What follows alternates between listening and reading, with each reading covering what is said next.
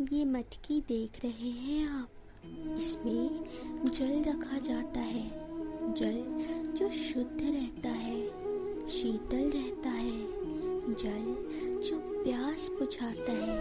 सोचिए, यदि इस मटकी की माटी ठीक ना हो, यदि इसे भली प्रकार रौंदा ना गया हो, आकार देकर इसे अग्नि में ठीक से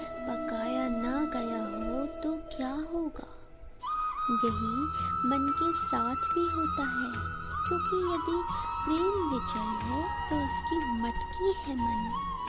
मन रूपी पात्र में यदि विश्वास की माटी ना हो, यदि आंसुओं से उसे भिगोया ना गया हो समय रूपी कुम्हार ने उसे आकार ना दिया हो, और परीक्षा की अग्नि में उसे